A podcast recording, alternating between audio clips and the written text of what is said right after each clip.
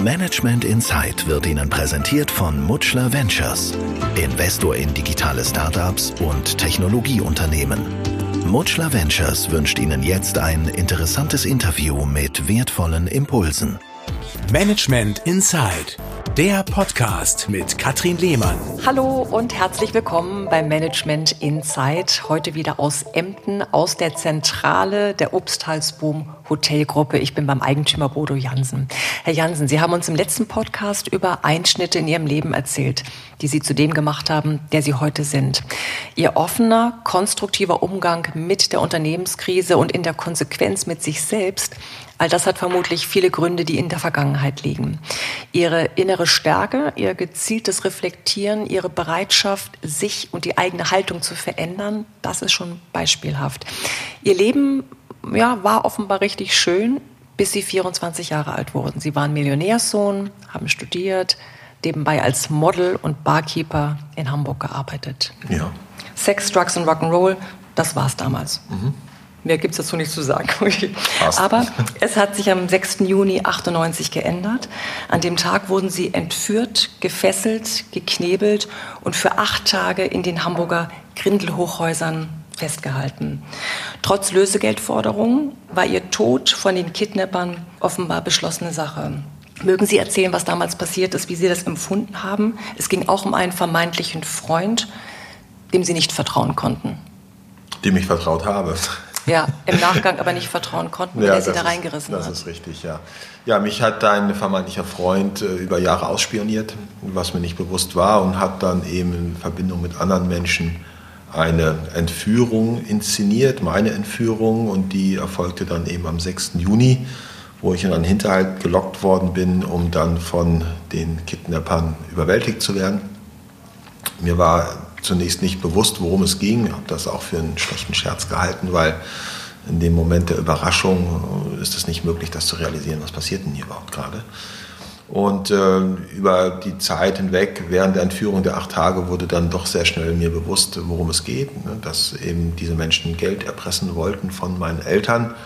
Und um mich gefügig zu halten und auch einzuschüchtern während dieser acht Tage, haben sie dann eben mich entsprechend behandelt. Entsprechend behandelt heißt, dass ich nahezu jeden Tag einer Scheinhinrichtung unterzogen worden bin, wo ich dann äh, ja, mit dem Tod nicht nur theoretisch, sondern sehr praktisch konfrontiert worden bin, mich hinknien musste, eine Jutebeutel mhm.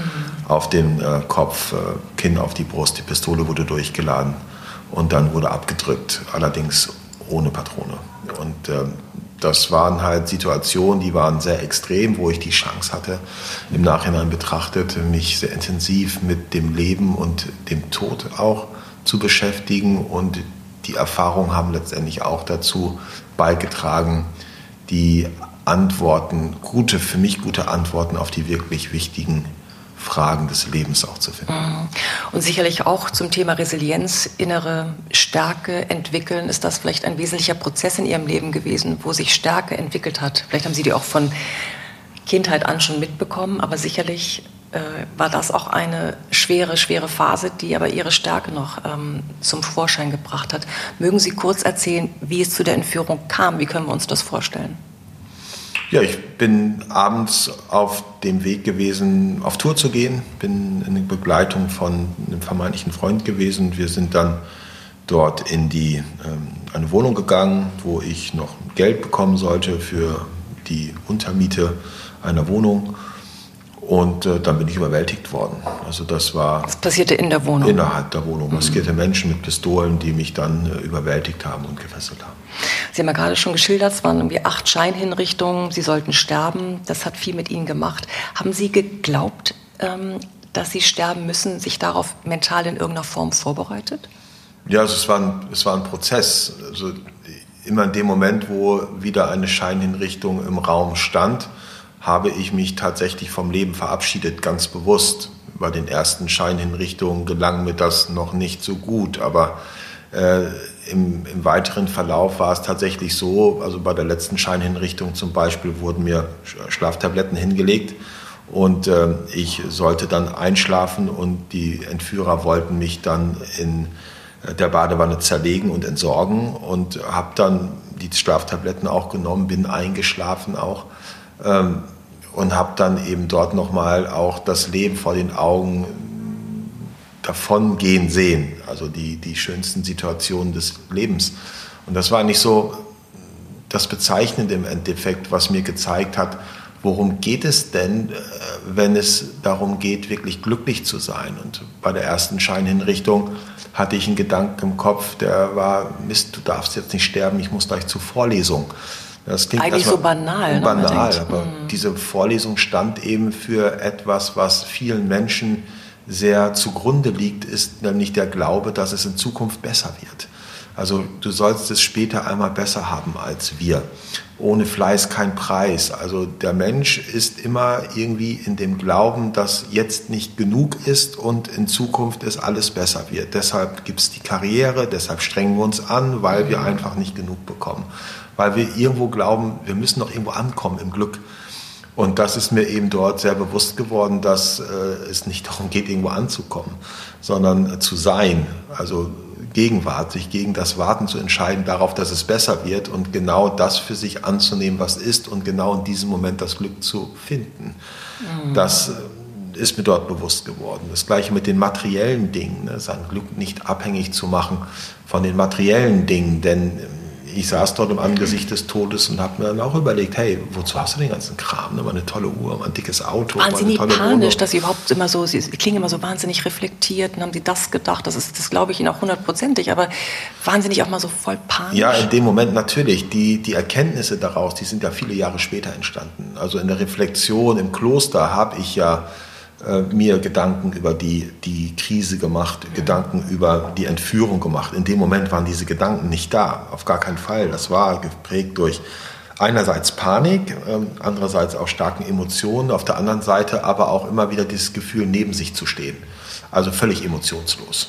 Ne, das ist so in dieser ganz besonderen Situation, das lässt sich auch traumatologisch erklären, dass man dann, wenn es wirklich, wirklich, wirklich akut wird, im Grunde genommen das gar nicht mehr so bewusst diese Emotionen wahrnimmt. Man wie abgehärtet. So, ne? Wie Frozen Pictures, wie Nebel. Das ist so, mhm. wie als wenn alles um einen herum anfängt zu wabern, zu schwimmen. Und das ist so, ja, wie im Traum. Ne? Und das ist wahrscheinlich ist das eine Schutzfunktion des Körpers auch. Und tatsächlich manchmal sieht man sich auch neben der Situation stehen und ist da wirklich relativ emotionslos, also abgeklärt. Das ist wie ein sich damit abfinden. Mhm. Und das war für mich tatsächlich auch so in dem Moment, äh, wo ich wieder einmal mehr glaubte, dass ich jetzt sterben werde und den Tod für mich angenommen habe, wurde es auch relativ leicht um mich herum. Also es war nicht doof, den Tod für sich anzunehmen. Das war dann einfach so. Und ich glaube, dass das auch ein, eine ganz wesentliche Erfahrung war, die dazu geführt hat, dass ich viel von dem, was bis dahin war, losgelassen habe und mit anderen Augen auch durchs Leben gehen konnte. Also ich habe viel aus dem Ego heraus, glaube ich, auch einfach damit abtrennen können, weil ich mich einfach von sehr, sehr vielen Dingen verabschiedet habe. Und das ist das große Geschenk, auch die Angst zu überwinden. Ja, also durch die Angst hindurchzugehen. Und ich glaube, dass ganz viel von dem, was wir heute erleben, die German Angst, die, die, die Unfähigkeit und die, die fehlende Bereitschaft dafür, Verantwortung zu übernehmen, fürs eigene Leben, für das, was ich täglich tue, etwas ist, was aus einer Angst heraus geschieht. Es gibt für mich so zwei große Parameter. Das ist ein Handeln aus der Angst heraus und ein Handeln aus der Liebe heraus, ja, also bedingungslos.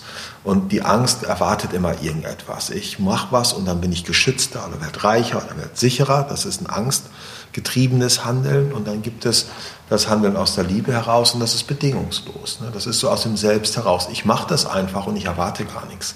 Ich mache es, mhm. weil es meiner Wahrheit entspricht, weil ich das gut finde.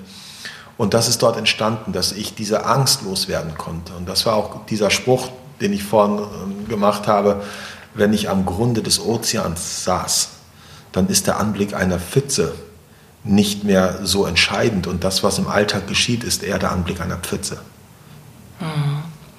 Würden Sie nachbetrachtend sagen, dass die, äh, die Entführung, die Sie durchlitten haben, die Ängste währenddessen, mh, in Anführungsstrichen positiv waren für den Umgang mit der Unternehmenskrise. Sie sind dann ins Kloster gegangen, Sie sagten, Sie haben es auch da verarbeitet, Sie konnten die Entführung vielleicht auch nachbetrachtend mit dem Anselm Grün verarbeiten. War das dazu was gut, auch die Krise im Unternehmen, also wechselseitig? Ja, das äh, uneingeschränkt ja, denn das sich verabschieden vom Leben, das Annehmen des Todes, hat etwas damit zu tun, sich zu überwinden. Das ist eine Überwindung, mhm. zu sagen, jetzt sterbe ich und das Leben ist vorbei, das auszusprechen. Und letztendlich geht es immer nur darum, in schwierigen Situationen sich zu überwinden. Das auch zu einer guten Gewohnheit werden zu lassen, das sich überwinden. In dem Moment, wo ich nachdenke, ist es schon zu spät. Es geht also tatsächlich darum, in einer Krise auch sich zu überwinden, etwas zu tun und nicht in Angststarre zu verfallen. Und das ist, glaube ich, das ganz Entscheidende, ja. Das sich überwinden ist dadurch zu einer guten Erfahrung. Dieser falsche Freund hat sich damals ihr Vertrauen erschlichen, sich zum Schein mitentführen lassen, kannte all ihre Gedanken in der Geiselhaft und die Kidnapper kannten ihre Gedanken damit leider auch. Menschlich eine Tragödie, muss man wirklich sagen. Äh, können Sie noch vertrauen? Ja, uneingeschränkt. Und äh, worauf ich vertraue, ist mein Bauchgefühl. Auch wenn ich Menschen begegne. Und es gibt für mich Ja-Menschen, Nein-Menschen und Egal-Menschen. Und äh, Ja-Menschen und Egal-Menschen, mit denen begebe ich mich, äh, mit denen gehe ich um. Und mit Nein-Menschen, da sage ich, okay, das ist ganz schnell, dass man sich zweimal im Leben gesehen hat, das erste und das letzte Mal. Haben Sie mit diesem ehemaligen Freund noch Kontakt? Nein. Jemals was gehört nochmal von dem? Auch das nicht. Also ich höre so ein bisschen von den Bäumen zwitschern, wo er sich manchmal bewegt. Aber das ist für mich bedeutungslos. Sie sind damals Gott sei Dank befreit worden. Was war das für ein Gefühl? Das war erstmal ein Staunen. Also was passiert hier überhaupt gerade? Weil das war so beeindruckend, was äh, das, das äh, MEK dort ja geschaffen hat. Dieser Knall, diese Tür, dieser Rauch, diese Punkte, diese Bewaffnung.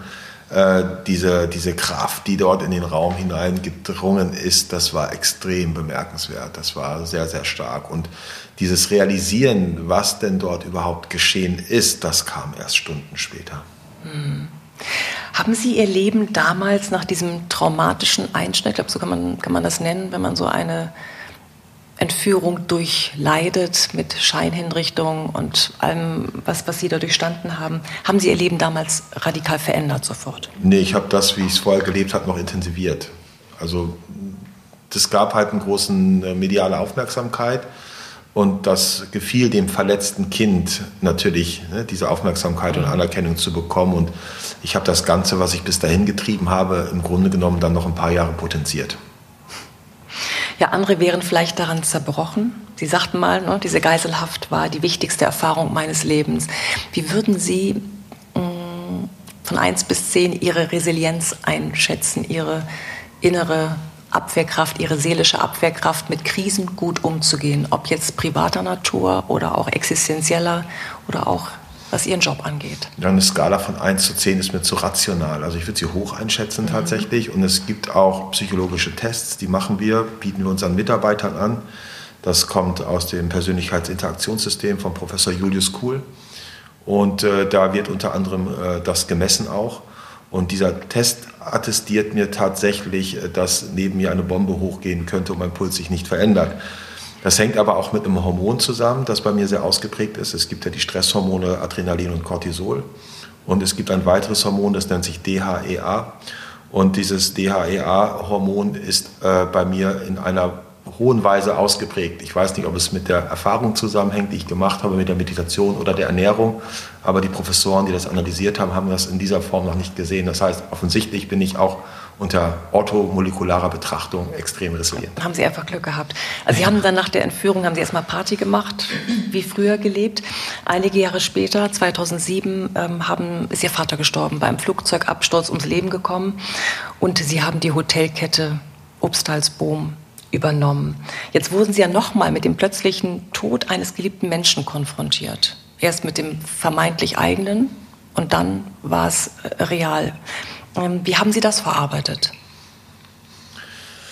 Ja, das war tatsächlich diese Trauer, die schon da war, auf der einen Seite, auf der anderen Seite aber auch nochmal wieder das Bewusstsein, ähm, okay, es kann uns jederzeit tatsächlich erwischen. Wir, weder, wir wissen weder Zeit noch der Stunde, wann es dann soweit ist. Und im Nachhinein war das noch viel spannender, nämlich in Verbindung mit meiner ersten Scheinhinrichtung habe ich ja im Kloster sitzend die, die Erkenntnis für mich gewonnen, dass es sinnlos ist, das Glück in der Zukunft zu finden. Also auf dieses Konto einzuzahlen, was dann vielleicht, wenn ich in Rente bin, irgendwann mal zur Auszahlung kommt.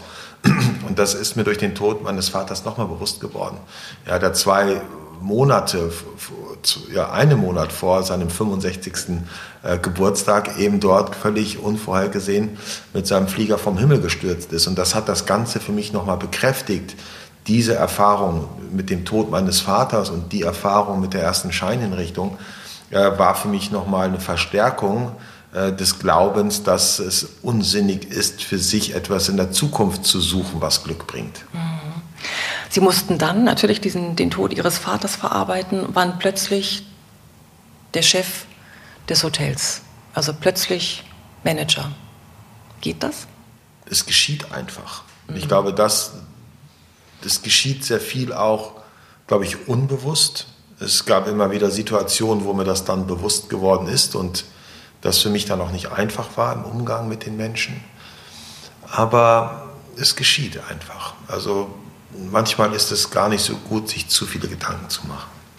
Würden Sie sagen, dass die Entführung und der Tod Ihres Vaters Sie abgehärtet haben? Nee, abgehärtet würde ich das nicht nennen. Ähm, ich glaube, widerstandsfähiger aber nicht abgehärtet. Das ist für mich ein, schon ein Unterschied. Ne? Das prallt nicht alles Dass an man mir so ab, zu ist außen. sondern ich nehme das auf und ich nehme das an. Und ähm, das ist kein Widerstand, ja, der dort entsteht letztendlich, sondern das ist einfach das Annehmen der Situation. Mhm. Und dadurch verliert der Widerstand seine Kraft. Ist die Unternehmenskrise, die Sie zu einer anderen Führungskraft gemacht hat im Vergleich zu dem, was Sie vorher erlebt haben, eigentlich nur ein Klacks? Nein. Ähm, das würde ich nicht, also das empfinde ich nicht so. Das, das war in der Summe der Tropfen, der das Fass zum Überlaufen gebracht hat. Also gibt da vielleicht so ein Maß ja, an Krisen. Und offensichtlich haben die ersten Einschläge noch nicht dafür gereicht, tatsächlich etwas ähm, in die Wege zu leiten. Und das war offensichtlich der Impuls, der noch fehlte, um mich dazu zu bewegen, etwas zu tun. Als Ihre Mitarbeiter damals sagten, wir brauchen einen anderen Chef als Bodo Jansen, wurden da so alte Schutzmechanismen aktiviert, so eine Art Überlebensprinzip? So, das schaffe ich jetzt auch noch? Ja, das Überlebensprinzip gibt ja nur drei. Das eine ist Flucht, das andere ist Angststarre und das andere ist Kämpfen. Mhm. Und äh, Flucht war nicht möglich. Mein Vater war tot, ich konnte das Unternehmen nicht zurückgeben. Die Angststarre war schnell erkannt, dass es nicht sinnvoll ist, weil es gab Jahre zuvor schon mal eine Mitarbeiterbefragung, die in meiner Schreibtischschublade verschwunden ist. Ach, die haben Sie gar nicht gezeigt und das hat natürlich für Misstrauen gesorgt. Also da habe ich schlechte Erfahrungen mitgemacht. Flucht die, war nicht möglich, okay. Angststarre also auch nicht. Mhm. Also blieb nur das Kämpfen. Und äh, dann kann ich gegen etwas kämpfen oder ich kann für etwas kämpfen. Das heißt, Sie hatten schon mal so eine Mitarbeiterbefragung gemacht, haben gesehen, dass die nicht so gut ausfällt, haben die in die Schublade gepackt. Ach, das ist ja lustig. Und dann hat der Kollege gesagt, es gibt noch eine neue Befragung und Sie wussten wahrscheinlich, in welche Richtung das geht. Und so das habe ich schon verdrängt. Das war tatsächlich, so. 2006 war das, das war vier Jahre zuvor. Und ähm, ich habe diese natürlich immer mit mir rumgetragen, diese alte Mitarbeiterbefragung, allein schon dadurch, dass die Menschen mich daran erinnert haben, dass sie ganz gerne die Ergebnisse mal sehen. So, klar, möchten. ja logisch. Also Thema Transparenz war auch nicht so ganz oben aufgehängt dann das zu dem Zeitpunkt. Das Unternehmen der großen Geheimnisse. Inwiefern hat Ihnen die Zeit im Kloster mit Ihrem Mentor Anselm Grün geholfen, das Geschehene zu verarbeiten? Er hat entscheidende Impulse gegeben, äh, sich mich den Dingen anzunähern. So erst einmal diese Grundsätze, diese vier, die ich mit auf den Weg bekommen habe. Nur wer sich selbst führen kann, kann andere führen. Als ersten Grundsatz dann äh, Führung ist eine Dienstleistung und kein Privileg. Als zweiten Grundsatz. Der dritte war Reflexion ist produktiver als Aktion. Und der vierte, wer fragt, führt und nicht wer antwortet. Und diese vier Grundsätze waren die Impulse, die mir im weiteren Verlauf dafür ausgereicht haben, mir meiner selbst bewusster zu werden. Denn dann darum geht es bei dem Thema sich selbst führen. Sich selbst führen heißt, sich selbst dorthin zu führen, wo ich mir meiner selbst bewusst werde, um das zu tun, was dazu führt, dass mich glücklich macht. Mhm. Und das äh, war natürlich gute Rahmenbedingungen im Kloster dafür. Wenn Sie heute auf Ihr Unternehmen und auf sich selbst blicken, was sehen Sie? Ich sehe ein Unternehmen, das sich dafür einsetzt, dass Menschen gestärkt werden und die Umwelt geschont wird und ein Unternehmen mit Menschen, die dazu bereit sind, Verantwortung dafür zu übernehmen, vor allen Dingen auch in Bereichen, die vielleicht durch die Gesellschaft oder Politik nicht gut abgedeckt sind. Wie soll es weitergehen? Was wünschen Sie sich? Ich wünsche mir, dass möglichst viele Menschen für sich die Freiheit finden, das zu tun, was ihnen im Leben wirklich, wirklich wichtig ist. Und dass, dass so das Leuchten in den Augen zurückkommt, dieses Licht angeknipst wird in den Augen ja, eines Erwachsenen. Und wenn das der Fall ist, das ist gut. Und für, jedes, äh, für jeden Anblick freue ich mich. Ich habe ja so mein Bild von der Zukunft. In 35 Jahren sehe ich mich sitzen in meinem Ohrensessel bei uns im Friesenhaus und ich habe zwei Enkelkinder auf dem Schoß. Und ich erzähle ihnen zur guten Nacht Geschichten von glücklichen Menschen. Und ich weiß, dass ich niemanden glücklich machen kann. Aber ich kann als Unternehmer und Mensch Rahmenbedingungen dafür schaffen, dass Menschen für sich das finden. Und ich darf schon eine ganze Menge Geschichten erzählen und habe sie auch schon erzählt, die in den letzten zehn Jahren entstanden sind. Und ich habe einfach jeden Tag die Chance, wieder eine neue Geschichte erzählen zu dürfen. Viele Menschen haben Krisen durchlebt, sind gescheitert und Sie haben davon ein extrem dickes Paket äh, abbekommen. Was raten Sie Managern im Umgang mit Krisen, Herr Jansen? Sie als große Chance anzusehen und nicht vor ihnen wegzurennen, sondern sie zu suchen. Das ist, glaube ich, so die Empfehlung. Krisen zu suchen, in die Krisen bewusst auch hineinzugehen, denn persönliche Entwicklung ist nur außerhalb der Komfortzone möglich. Und wenn wir uns dahin schaukeln in unserer Komfortzone, in unseren dicken Karren und dicken Bäuchen und einfach nur so gemütlich sind, dann empfehle ich Ihnen das, äh, sich bewusst in Krisen auch hineinzumanövrieren und die Gleichgültigkeit zu überwinden. Die Gleichgültigkeit wovor? Vor dem Tun. Mache ich das, mache ich Ach das so, nicht. Okay. Es geht um Sinn. Mhm. Wie wichtig ist Menschlichkeit? Menschlichkeit äh, ist mindestens genauso wichtig wie Mitmenschlichkeit. Mhm. Und Verzeihen? Ist die Voraussetzung dafür, wirklich sich frei zu fühlen. Also ich erlebe ganz viele Menschen, die wollen frei sein, aber sie sind nicht dazu bereit, den Preis dafür zu zahlen. Und ich kann aus eigener Erfahrung sagen, ich habe ja Kontakt, mich, zu mir hat einer der Entführer Kontakt aufgenommen und um Vergebung gebeten und äh, das habe ich gerne getan, ihm auch vergeben. Und äh, das ist für mich auch nicht nur ein wichtiges Bedürfnis gewesen, diesem Mensch auch die Last zu nehmen, sondern auch eine logische Konsequenz, wenn mein wichtigster Wert Freiheit ist, weil wenn ich einem Menschen nicht vergebe, dann bin ich nicht frei von diesem Menschen, dann wird er mich mein Leben lang begleiten. Also ist die Voraussetzung dafür, sich frei zu fühlen, ist Menschen zu vergeben. Genauso wie Verantwortung zu übernehmen. Und das ist das, wo ich manchmal das Gefühl habe, dass manche Menschen duschen wollen, ohne nass zu werden ja, dass sie einfach sagen, ja, Freiheit ist mein wichtigster Wert, aber sie sind nicht bereit, den Preis dafür zu zahlen. Und äh, das ist das, wozu ich Menschen einfach ermutigen möchte. Herr Jansen, das war ein wirklich beeindruckendes Gespräch. Das kann man nur lernen. Jedenfalls nehme ganz viel mit und bedanke mich herzlich für Ihre Offenheit, die wertvollen Einblicke und Ihre Inspiration im Umgang mit schwersten Krisen. Und danke auch für die Einladung hier nach Emden. Ihnen weiterhin und allen Obstalsbohmern ganz, ganz viel Erfolg für die Zukunft. Danke, dass ich hier sein durfte. Ja, vielen Dank für das Gespräch. Das war Management Inside, der Podcast mit Katrin Lehmann. Alle zwei Wochen neu. Jetzt abonnieren und keine Folge verpassen. Haben Sie ein Management-Thema, das Sie interessiert, bewegt, für das Sie vielleicht sogar richtig brennen? Oder gibt es Menschen, von denen Sie sagen, der oder die gehört genau in diesen Podcast? Dann melden Sie sich gern. Sie können mir schreiben unter mail at medientraining-hamburg.de oder Sie rufen durch unter 040 227 15 150. Planen Sie für Ihr Unternehmen individuelle Interviews, die Sie im Intranet, auf Ihrer Homepage oder in den sozialen Medien veröffentlichen möchten? Gerne realisiere ich auch diese Corporate Podcasts für Sie. Melden Sie sich jederzeit. Ich freue mich auf Sie. Management Insight wurde Ihnen präsentiert von Mutschler Ventures, Investor in digitale Startups und Technologieunternehmen. Sie erreichen uns unter mutschler-ventures.com.